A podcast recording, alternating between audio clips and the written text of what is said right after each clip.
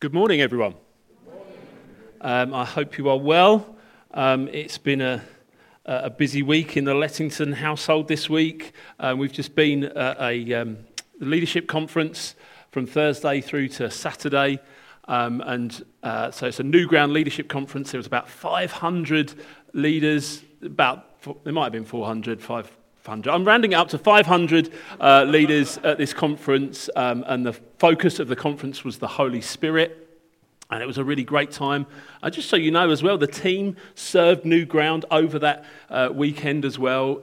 Adam and Jeeves led a seminar separately on different things. I didn't go to either of them, but I've been told they were good. I went to another one because I've heard them talk about their stuff. But they served New Ground really well. Jeeves spoke on the main stage yesterday as well.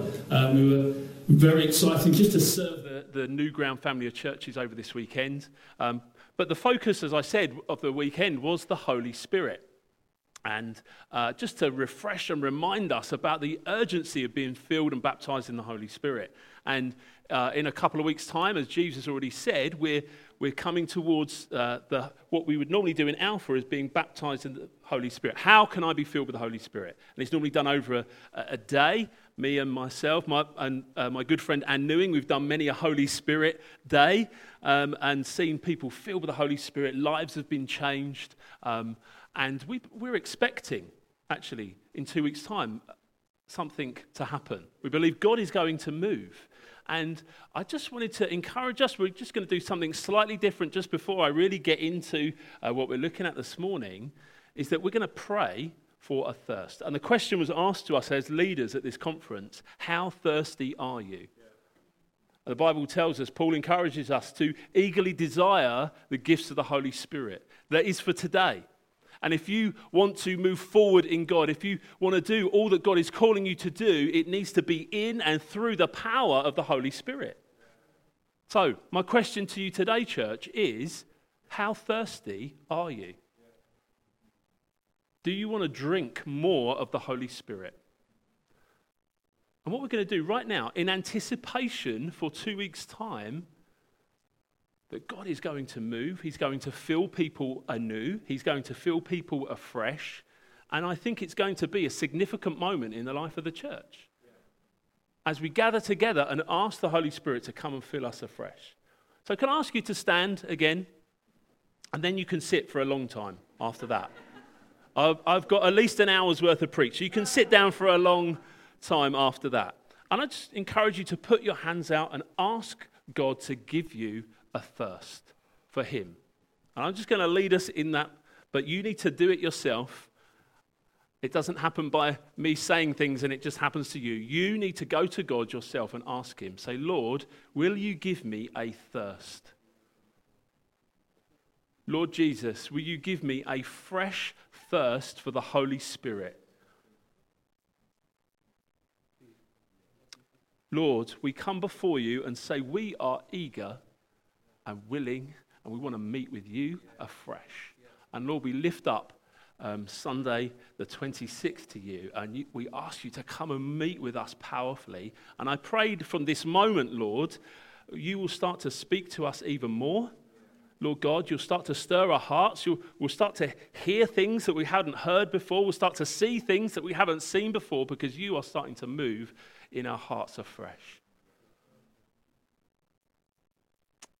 Thank you, Jesus. I pray for a fresh thirst for us as a people of God. In Jesus' name, amen. Amen. Take your seats. If you are visiting here this morning, it's your first or second time we haven't met, my name is Ian. I lead the team here, and I'd love to get to know you afterwards. We're going to have tea and coffee, and I'd love to chat and get to know you. I have 3 children and 1 wife, which I think is the right way round. Otherwise, it would be too complicated. And we're just excited as a family about what God's doing.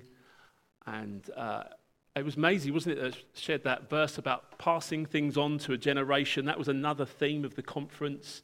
And it's a really important thing that's on our hearts as leaders to be encouraging the next generation. It's interesting we talk about the next generation because they're here. They're not yet born, they're here. So this generation we take very seriously, and our young people. And I would just encourage you to get involved in the lives of our young people. And you can do that by praying for them. You can do that by serving on the kids' work. You can speak to Jeeves and Clara, who are here on the front. Give us a wave, you two. Come on, Clara, higher. Speak to them about how can you serve and disciple this generation that's coming up. We need to pass these things on. We need to tell of the truths of God to the next generation.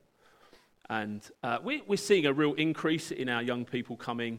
I think I've said this before recently. We're getting, again, this is my rounding up estimate, but we're getting, for our 0s to 18s, across a Sunday, so it's including our youth work in the evening, around 80 0s to 18s. So I think God is doing something particular about that, and you can get involved in that. So pray about that. So let's get on with it, shall we? Yeah. Let's continue in our Greater Story series. We're taking a bit of a turn today from the main narrative of what we might say the Bible heroes that we've been looking at. We have been and will continue to follow the line of God's promise to bless people through a family line through which Jesus comes from that family line. We've looked at Adam and Eve, and we've seen Seth, Noah, Shem, and now Abraham that we've looked at in the last few weeks. How God made a covenant with Abraham. We looked at last week what covenants were all about, how God made agreements with people, and God always upheld his side of the contract, if you like, but the people always failed. We took that right through to the new covenant and Jesus being the perfect fulfillment of them all. And what we're looking at today is not exactly the main plot line that we're following through this promise of the Bible for the Messiah. But what the Bible does isn't just focus on the main line of the promise, but it includes stories of people who sometimes we're not quite sure why they're there. They're not in the main line of the promise and a blessing to the world, but they are some people that somehow are going to be brought into the blessing because of God's people. And what we're going to look at today is meant to be an encouragement, because when we look at some of these subplotline characters, it shows us that it's not always about the big heroes of the Bible like Abraham. We're not by nature at the center of God's purposes. Most of us here are not Jewish by heritage. I am not a central hero of faith like Abraham. I know that's obvious to you. And what we're looking at today is meant to shock and disgust us, actually, to the reality of the depravity of human behaviour, but it should also encourage us that God saves marginal people whose lives are a mess. This should be encouraging to us, because if this story, what we're looking at, if all we went through was about Noah and Abraham and Moses and the Josephs of the Bible, we might look at that and think, well, we're largely irrelevant people. I hate to say that to you. But we are largely irrelevant people that don't change the world and not part of a dramatic storyline. Most people, and I know I certainly don't have national and world influence like Abraham, who probably around 4 billion people would claim to be descendants of. But when I read Genesis, I think, wow, God saves people like Lot. The character that we're looking at today. And if you've heard of Lot, anyone heard of Lot? Good, a reasonable number of you, that's good. If you've heard of Lot, and you know of the story, you know why I've been giving this a lot of thought and prayer this week. Nice. And this is a bit of a warning, a trigger warning, if you like. Today is going to be a little graphic. So if you have young children that haven't gone out to the kids' work, I suggest you might strongly encourage them to do that. Most people haven't heard of Lot in today's world. And if you've heard of Lot, it's normally because of a few things of what he is known by. First, he lived in a place called Sodom. Second, he had drunken sex with his daughters. And thirdly, his wife, as they were escaping a city that was being destroyed by fire and sulfur coming from the sky, she turned and was instantly turned into a condiment. She was instantly turned into a pillar of salt. I told you it was going to be interesting today. And Lot, he was notorious. He is not a hero at all. But we can look at Genesis 19, which is where we're going to camp out for most of the morning, and realize that God saves greedy, cowardly ditherers like Lot, and think, wow, that's just like me. You know, the real you, not the one that we like to portray to people, the one who has those thoughts about people and things, the thoughts that we would hate to be broadcast to the world. Or is that just me? That's just me, okay. I thought you looked like a pretty holy bunch. And we can look at this story and think, God saves people like that. And if he saves people like that, he can save people like me. But before we dive into the main text in Genesis 19, we're just going to need a bit of a backstory first of this character, Lot. So Lot is first mentioned in Genesis 11. He is the nephew of Abraham. He's the son of Haran.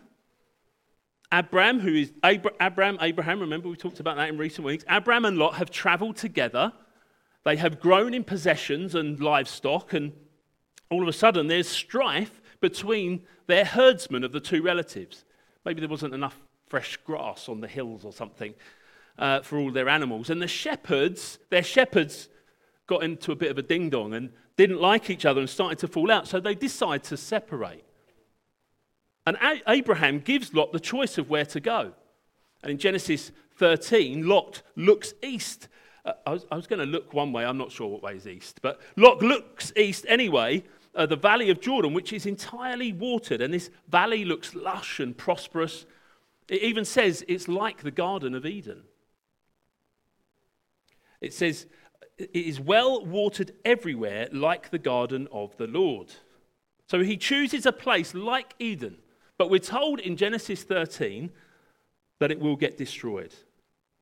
It seems like a good spot for Lot to go, but there are little breadcrumbs of clues that Lot hasn't made a good choice. Halfway down from about verse 10, it says, Lot lifted up his eyes and saw that the Jordan Valley was well watered, like the garden of the Lord, like the land of Egypt, in the direction of Zoar. This is a big clue, before the Lord destroyed Sodom and Gomorrah. So Lot chose for himself all the Jordan Valley, and Lot journeyed east. Thus they separated from each other.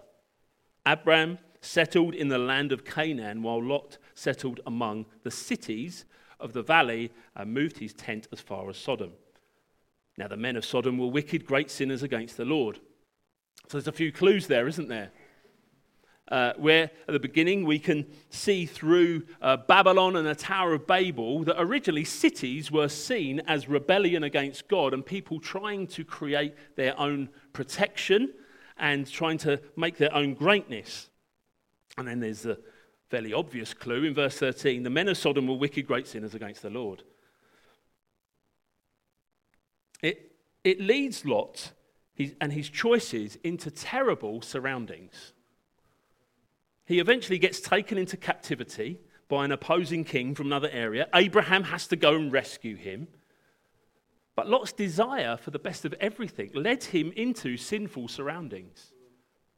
He chose an area that he thought would give him the most. His desire for possessions and success ended up costing his freedom and enjoyment. And as a captive, he faced torture and slavery, even death. And in the same way, we can be enticed into doing things, going places that we shouldn't, even taking jobs or going into careers that we shouldn't. Because the prosperity we long for can captivate us. It can entice us, it can enslave us when we do not line up with God's desires. The main story of the destruction of Sodom and Gomorrah happens in Genesis 19, but really begins in Genesis 18. When Abraham receives some visitors. And we have this fascinating moment when three men appear to Abraham, and as we start to read, we think, okay, these could be three angels appearing. But in the end, it's likely that at least two of them are angels. This really is worth you studying it in your own time, There are so many more layers to this that we can't go through completely this morning. One of them, one of the visitors, is referred to as the Lord. And they seem to be passing through. They've got a message for Abraham and Sarah that they will indeed conceive a child. Jeeves is going to look at that next week. If Abraham turned up, that would be pretty interesting. Jeeves, you're not preaching if Abraham turns up.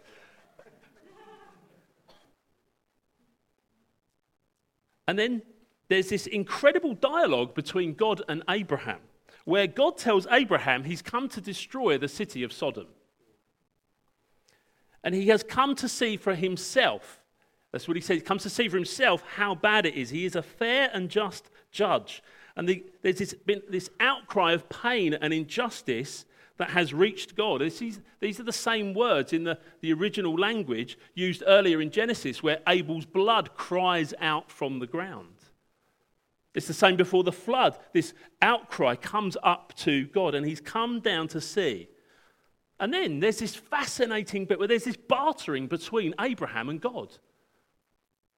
I mean, this shows just, I think if I was face to face with God, I wouldn't start trying to barter with him.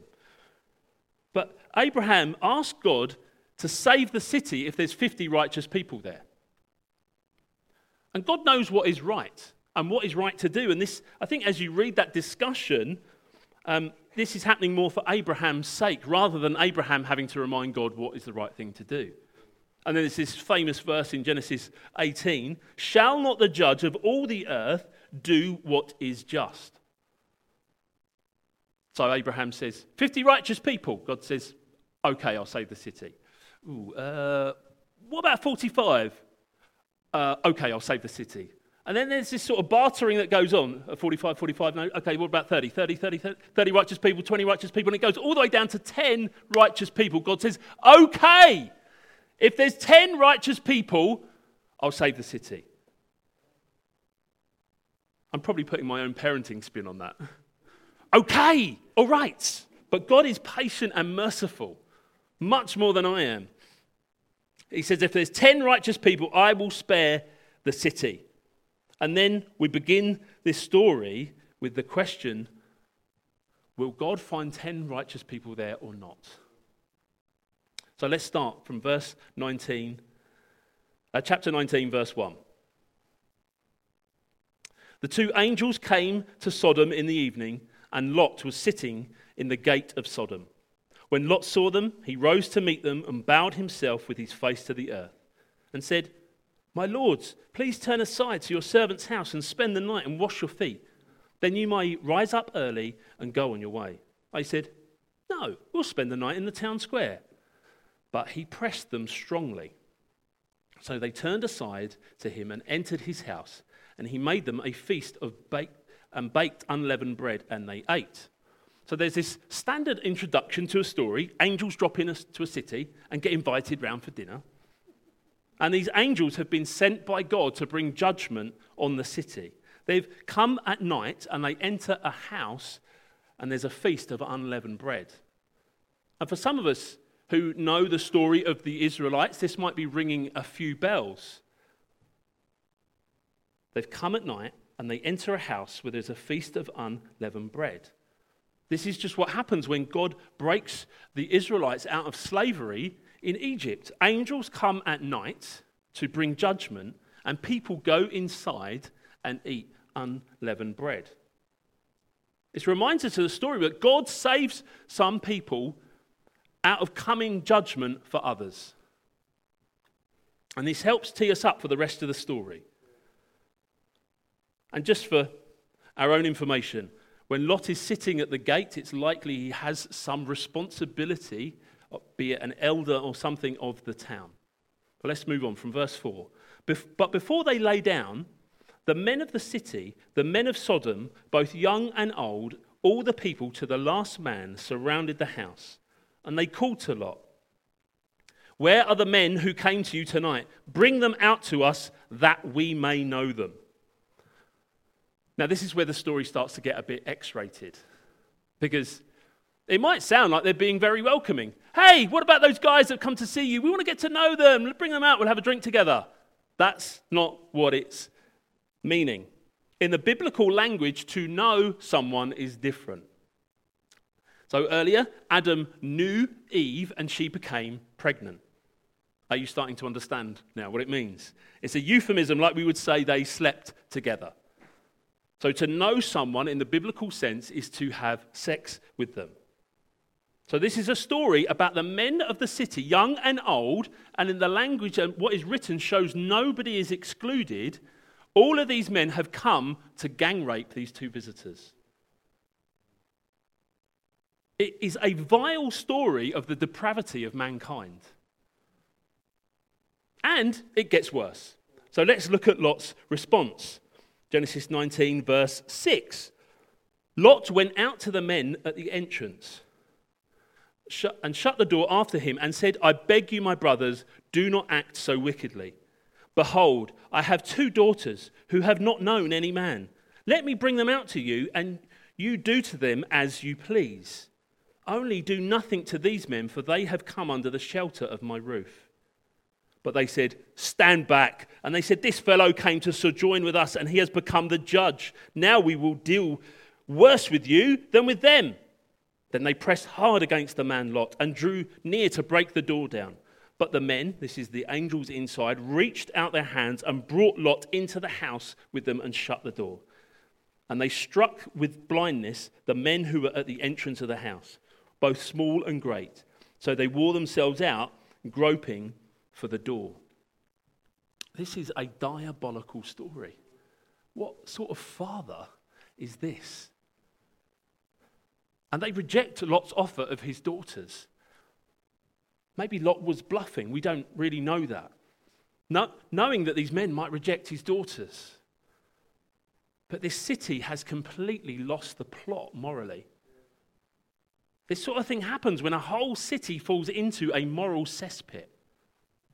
It happened then, and it happens throughout history, even in our time today, in our lifetime. And sometimes it might gross us out sometimes what is in the Bible, and people might say, can you believe what is in the Bible? It just shows God's awful. But the point of these stories is to disgust us, and we are supposed to recognize that this is horrible evil. It's certainly not condoning it. It is, of course, condemning it.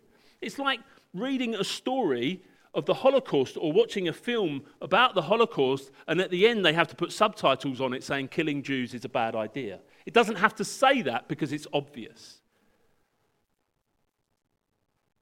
And God is going to condemn this city because of how it behaves.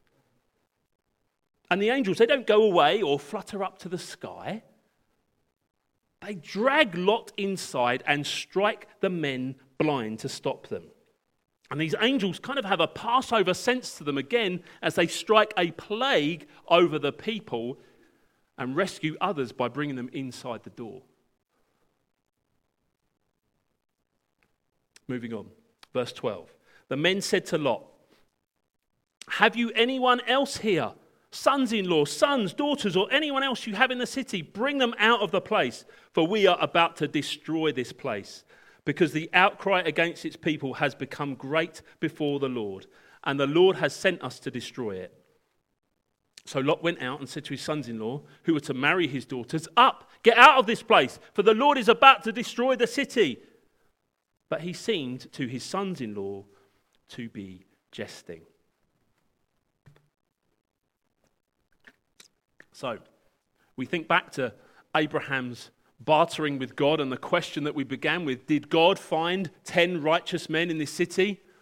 The answer is no. He did not. He did not find 10 righteous men, but despite that, they wanted to rescue people anyway. And there's this sense of urgency here. They say, have you got anyone else here? Quick, get out, there's judgment coming.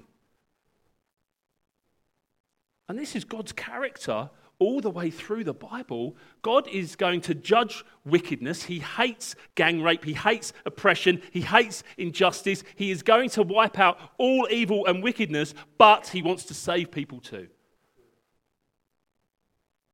And these angels are agents of judgment, but they are also agents of mercy. Find anyone you can, anyone else we can rescue through this escape.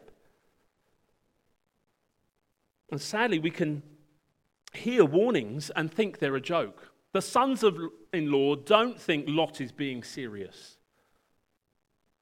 And we need to take seriously the coming days of judgment. These foolish men made merriment of Lot's claim. The sons-in-law did not take the warning seriously. They lived the merry life. They made jest of everything. They made jest of the warning of the judgment to come. And we too must take seriously the coming judgment. We must not make light of sin and the effects of it, but we must warn those who are stuck in it. And if we are being truly loving, we must tell people the truth and not water things down just to suit modern ears and minds. You may be under some conviction today of the misery of your spiritual state and the necessity for change, but we must act today because we do not know what tomorrow brings.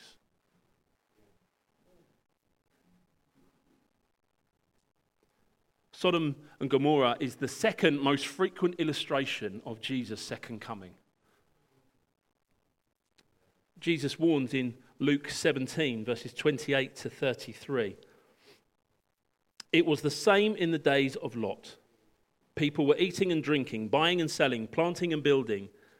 But the day Lot left Sodom, fire and sulfur rained down from heaven and destroyed them all. It will be just like this on the day of the Son of Man is revealed. On that day, no one who is on the housetop with possessions inside should go down to get them. Likewise, no one in the field should go back for anything. Remember Lot's wife. Whoever tries to keep their life will lose it, and whoever loses their life will preserve it. Whoever tries to keep his life will lose it, and whoever loses his life will preserve it. We must not respond to grave, serious warnings over our lives and our future by not taking them seriously.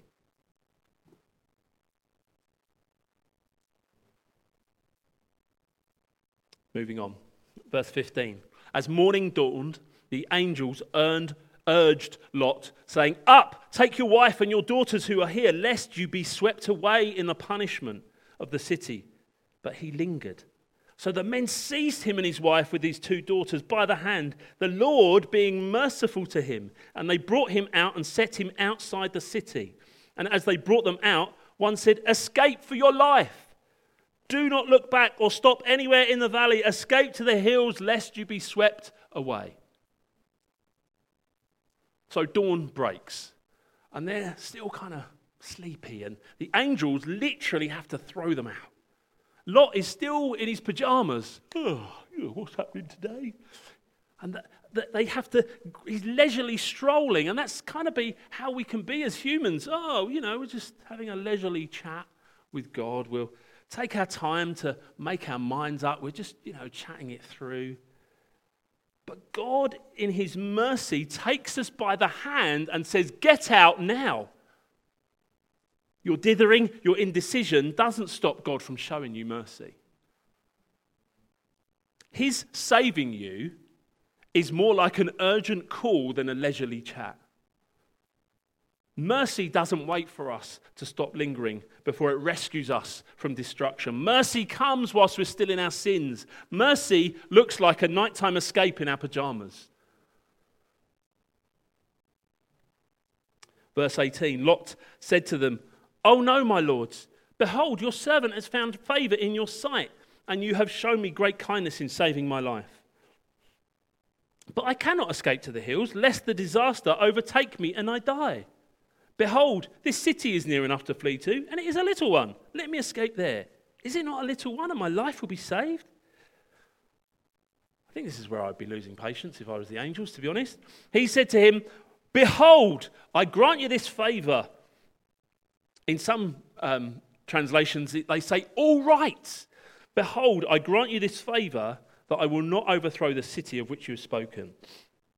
Escape there quickly, for I can do nothing till you arrive there." Therefore, the name of the city was called Zoar.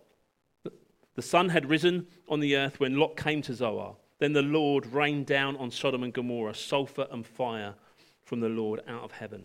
And he overthrew those cities and all the valley and all the inhabitants of the city and what grew on the ground. But Lot's wife behind him looked back, and she became a pillar of salt. So the family escape the city, and they're still bartering. And the angels say, "Run for the hills!" And they say, "Ooh, not sure if we can make it that far. How about that city over there?" Judgment comes. They've escaped, and then there's this unexpected twist. Lot's wife turns back and is turned into a pillar of salt. And this is serious. We can make light and joke about this, which I have been guilty of. I was talking this story through, believe it or not, with my kids this week. And they were struggling to visualize that. And I said, no, he didn't then carry them round in a salt shaker. That's not what happened. This was a serious moment. Judgment comes. And the same thing happens again in the Passover. Angels come in the night, they flee, they go through the Red Sea, they've escaped slavery, only to start reminiscing about what they had. And this is the kind of what's happening here with Lot's wife. The Israelites are free. They're finally in a place where they can live out their inheritance. They're free from slavery, and they're reminiscing about cucumbers. And they, like Lot's wife, have been rescued, but looking back to their old life. Lot's wife turned back to look at the smouldering city, but she was unwilling to turn away completely. Let me ask you today, are you looking back longingly? All the while trying to move forward with God. We cannot make progress with God as long as we're holding on to pieces of our old life. I realised I had to do that, and it took me time. And actually, it was the baptism of the Holy Spirit that started to renew my mind and my thinking. And for a while, although I'd made a decision to follow Jesus, I had a foot really in both camps. I wasn't a very good husband probably in the first year or two of our marriage, but God broke in. Jesus says in Matthew 6:24, no one can serve two masters. No one. We need to be all in for God, all in for his kingdom. Lot also hesitated until the angel seized him by his hand and took him safely out of it. Lot didn't want to abandon his wealth and position and comfort that he'd enjoyed in Sodom. And we need to be wiser than Lot. We must see the hesitation to obey can often stem from the false attractions of our culture and its pleasures. Jesus referenced this moment when talking about following him. He says, remember Lot's wife. Don't be the person who nearly made it. This wasn't just a glance back. She looked back with longing. And that's what Israel did. That's what she did, and that's what Jesus says we must not do. And to be like that song, some of you will remember it, I have decided to follow Jesus, no turning back, no turning back. You're lucky I didn't sing it. Don't be the person who nearly makes it, but takes too long looking back at the life they may lose if they follow Jesus. And of course, I would encourage you to count the cost. Count the cost of following Jesus. That is important, but don't get caught up in the trappings and the comfort of the city, of the life, of this life. If there are things that you couldn't do without or surrender for the sake of God's call, then there may be a lingering. And we see later in the chapter, Abraham looking over the city that has been destroyed, and wickedness and evil and sin will be judged. Sometimes God just has enough and draws a line under it. One day God will come and put an end to all evil. He will put an end to all evil. And if we want to live in perfect peace and righteousness, he has to get rid of all the bad stuff. And when Jesus comes again and brings judgment, it will be celebrated because all of the evil, wicked stuff will be over forever. And this serves us as a picture for the rest of Scripture of the coming judgment of Jesus' second coming. But God even withholds judgment to save some, as we're seeing in this story. And he is now withholding judgment so more can be saved and enter into his kingdom. One day all evil will be dealt with. He remains faithful and he promises he will not treat the righteous like the wicked. But he also promises not to treat the wicked like the righteous. And in the days we're living in, we may see much evil around us. I don't know about you, but I've been thinking about the Jesus' second coming a lot more in recent weeks. There's so much evil and war and hatred and people hating God's righteousness and his design for life and churches falling away from God's word. But we have to be careful, for it is not for us to know when Jesus will return. But the evil we see around us should encourage us to plead with people to enter into the kingdom before it's too late. That's what the impact of what is happening around us and in the world should do. It should encourage us to say, hey, it's a reminder that God is going to come again and you need to come into the kingdom before it's too late. God tells us about Sodom to warn us. Get ready for Judgment Day. Let us not be asleep. And if we're still living as life begins with us, then it's time to repent. And live in the light of the fact that it all begins with God. If you are a follower of Jesus, then it is time to set your mind on the things above and stop looking back at the sinful pleasures of the world. There is lots in this story.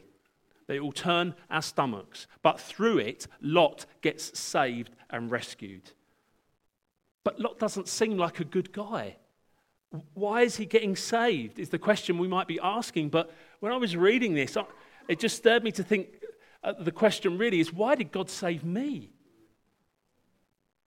I look back at my own life and think, why, God, did you save me? I did some despicable things, but God showed me mercy. Why did he rescue me? Why did he rescue Lot? I last look at chapter 19 today. Verse 29. So it was that when God destroyed the cities of the valley, God remembered Abraham and sent Lot out of the midst of the overthrow when he overthrew the cities in which Lot had lived. God remembered Abraham and rescued Lot. He had one who was interceding on his behalf. Lot had a faithful kinsman who we'd forgotten about for a moment. But he was up on the hillside praying. He was a faithful man of God. He believed in God and his faith was credited to him as righteousness, as we looked at last week. He was crying out on their behalf, on Lot's behalf, Judge of all the earth, show mercy. Lot had a covenant-keeping friend on the hillside watching over him. And he was praying for him that the God of mercy would be merciful to him. He had a covenant-keeping friend, and so do you, and so do I. And he is praying for us and interceding for us. And his faith was credited to him as righteousness. But my friend, my kinsman is crying out to God and watching over me and you. God remembered Abraham and rescued Lot, and God remembers Jesus and he rescues us. And on the basis of him praying, nothing you have done, Jesus is dragging you out of the city in your pajamas into safety. And friends, that is the beauty of the gospel.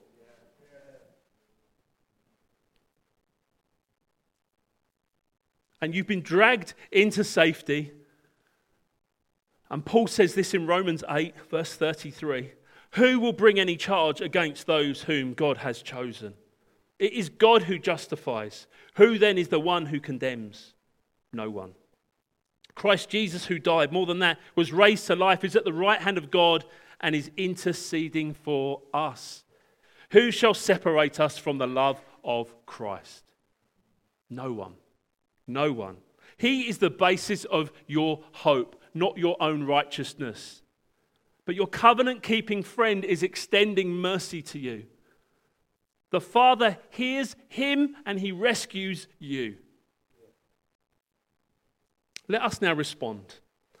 Let us pray to be awake in these days. And we can pray for forgiveness. I can ask you to stand. If you already know Jesus, you can be praying for God to keep you awake, spiritually awake to the days that you're living in, the days we are living in, that we need to be urging people to come into the kingdom before it's too late. We do not know what tomorrow brings. But also today, if you haven't ever decided to follow Jesus, then today is the day. Before it's too late. Today you can receive the free gift of salvation. Let's just bow our heads. And if you want to today give your life to him, you can do that right now by just repeating these words after me. And I want you to think about each word as you say it. Just why everyone's got their heads bowed and their eyes closed. If you want to do that for the first time, why don't you just raise your hand, just so I can see. It's between me and you and God. Thank you, Lord. Thank you, Jesus. You can say these words after me. Lord Jesus, I know that I am a sinner, but I also know you have offered me the gift of your forgiveness. I know that you gave your life for me and then rose again on the third day. I gratefully receive your offer of salvation. Please, Lord, come into my heart and head as my Lord and Saviour. Amen. And Lord, we, as your people, as your gathered body of believers, Lord Jesus, will you come and stir our hearts afresh, Lord, for the urgency of the gospel message. Lord God, I pray for a fresh deposit of urgency and boldness and courage for us as your people. Lord God, we thank you that you have shown us mercy. We have received mercy. And now, Lord, send us out to tell others about the mercy that is on offer. Help us, Lord, increase our urgency and our sense of what is coming, O God, so you can save many, Lord Jesus.